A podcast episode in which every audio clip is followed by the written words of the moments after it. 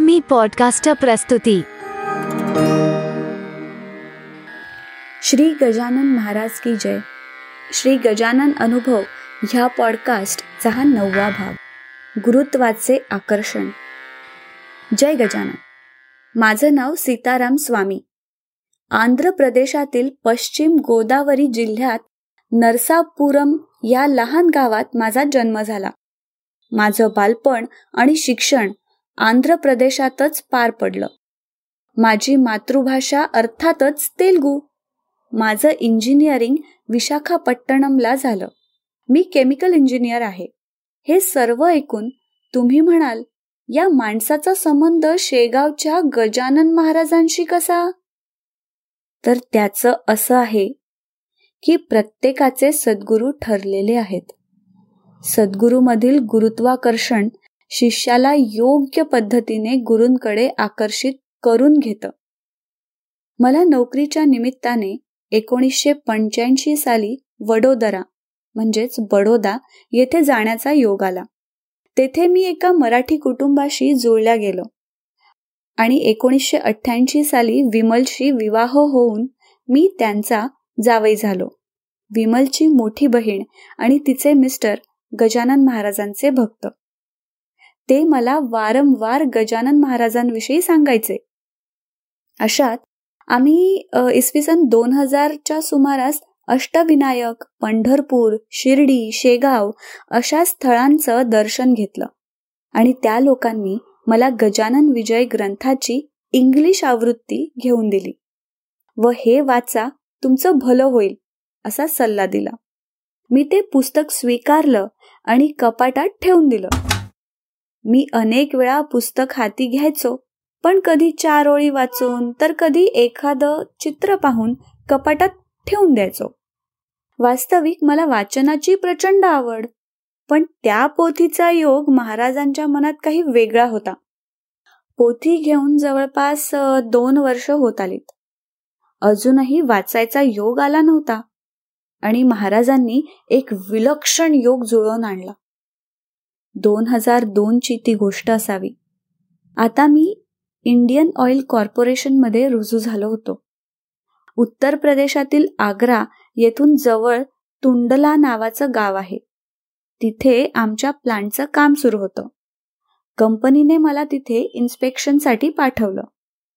दूर अज्ञात गावी एकटं जायचं आहे म्हणून घरच्यांनी माझ्या सामानासोबत मला पोथी दिली. मी पण ती आधार म्हणून ठेवून घेतली. मी तुंडला येथे पोचलो. हॉटेलवर सामान ठेवलं आणि प्लांटला भेट दिली. मला तिथलं वातावरण वेगळं संशयास्पद आणि भयावह वाटलं. मी थोडा वेळ तिथे घालवून संध्याकाळी परत येतो असं सांगून हॉटेलवर पोचलो. त्या दिवशी प्रथमच मला जाणवलं की इथे आपल्याला एकच आधार आहे. आणि तो तो म्हणजे गजानन महाराज. मी सामानातून पोथी बाहेर काढली आणि चक्क चार अध्याय वाचून पोथी बाजूला ठेवली. मनातून महाराजांचा खूप आधार वाटू लागला. मी संध्याकाळी पुन्हा कामाच्या ठिकाणी गेलो. मी टेबलशी बसलो असतानाच अचानक सहा सात गुंड प्रवृत्तीची माणसं चक्क हातात बंदूक घेऊन आत शिरली. त्यांनी माझ्या कानशिलाला बंदूक लावली. त्यांच्या मते त्यांना आमच्या कंपनीकडून वीस ते पंचवीस लाख रुपये घ्यायचे होते. ते म्हणाले आम्ही तुम्हाला इथून बाहेर जाऊ देणार नाही. जास्त गडबड केली तर मारून टाकू. त्या दिवशी मी आयुष्यात प्रथमच महाराजांचा धावा सुरू केला. थोडा धीर आला. मग परिस्थिती समजावून घेतली. माझ्या लक्षात आलं आमच्या सब कॉन्ट्रॅक्टरनी पैशाचे गैरव्यवहार करून त्यांचे पैसे दिले नाहीत. गजानन महाराजांच्या स्मरणामुळे मी धैर्याने प्रसंगाला सामोरा जाऊ शकलो. माझी बाजू त्यांना पटली. त्या दोन तीन दिवसात एकीकडे हॉटेलवर सकाळ संध्याकाळ मिळून मी पारायण केलं आणि दुसरीकडे महाराजांच्या कृपेने परिस्थिती निवळत गेली. हा माणूस आपल्या हितासाठी काही करेल अशी त्यांना खात्री पटली. आणि तो दौरा संपला. तिथून माझं रोज एक चॅप्टर प्रमाणे पारायण सुरू झालं. दुसऱ्या पारायणाचे वेळी एकविसाव्या चॅप्टरमध्ये दशमी एकादशी द्वादशीला पारायणाचे महत्त्व असा उल्लेख आला. तेव्हा मला सहज वाटलं की तुंडला येथे कोणत्या तीन दिवसात आपण पारायण केलं? मी आश्चर्यचकित झालो जेव्हा मी कॅलेंडरमध्ये तपास केला.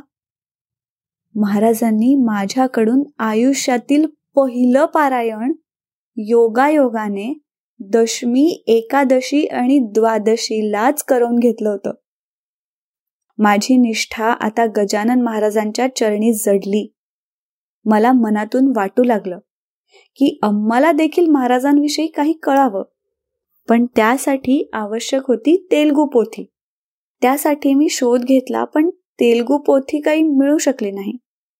ही दोन हजार सातची गोष्ट आहे. मी त्या विचारात असतानाच मला कामासाठी जापानला जाण्याचा योग आला. मला आठवतं तो मे महिना होता. मी महाराजांसमोर उभा राहिलो की मला जणू ते सुचवायचे. की अम्मासाठी तूच तेलगूतून पोथीचं भाषांतर कर. प्रथम मी हा विचार बाजूला सारला. कारण गेली पंचवीस वर्षे माझी तेलगू लिहिण्याची सवय सुटली होती.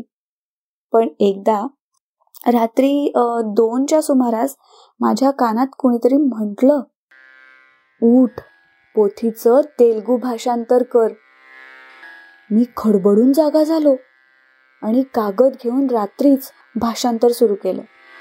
त्यानंतर मला लगातार रोज रात्री बरोबर दोन वाजता कोणीतरी उठवल्यासारखी जाग येत राहिली आणि मी भाषांतर करीत राहिलो. आषाढी एकादशीच्या दिवशी माझं रफ काम पूर्ण झालं. मी महाराजांच्या चरणी ती पोथी ठेवून प्रार्थना केली. म्हटलं महाराज तुम्ही सुचवल्याप्रमाणे हे काम केलं आहे. याला पूर्ण चांगल्या रूपात मी गणपती बसतील त्या दिवसापर्यंत पूर्ण करून त्या दिवशी पूजेत ठेवून अथर्वर शिष्याची एकवीस आवर्तनं करीन. मात्र आता आता मला हे काम संध्याकाळी ते रात्री साडेदहा पर्यंत करण्याची अनुमती द्या. आणि ही पोथी मी अम्माला शेगाव येथे देऊ इच्छितो. ते तुम्ही घडवून आणा. महाराजांनी ही विनंती मान्य केली. त्याच रात्रीपासून मला कोणीही उठवलं नाही आणि माझ्या अम्मासाठी तेलगू पोथी तयार झाली. पुढे भारतात परतल्यावर मी विमल मुलगा आनंद आणि आमचे लिमकर म्हणून एक स्नेही आम्ही अम्माला घेऊन शेगावला पोचलो. तिथे प्रथम ती पोथी खाली महाराजांच्या चरणाला लावून वर श्रीराम मंदिरात अम्माला पोथी देऊन नमस्कार केला. अम्माला म्हटलं पारायण गृहात बसून आज एकविसावा अध्याय वाच. उद्यापासून रोज एक अध्याय वाचेल.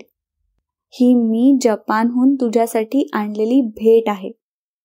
हे ऐकून तिचे डोळे भरून आले आणि मीही कृतकृत्य झालो.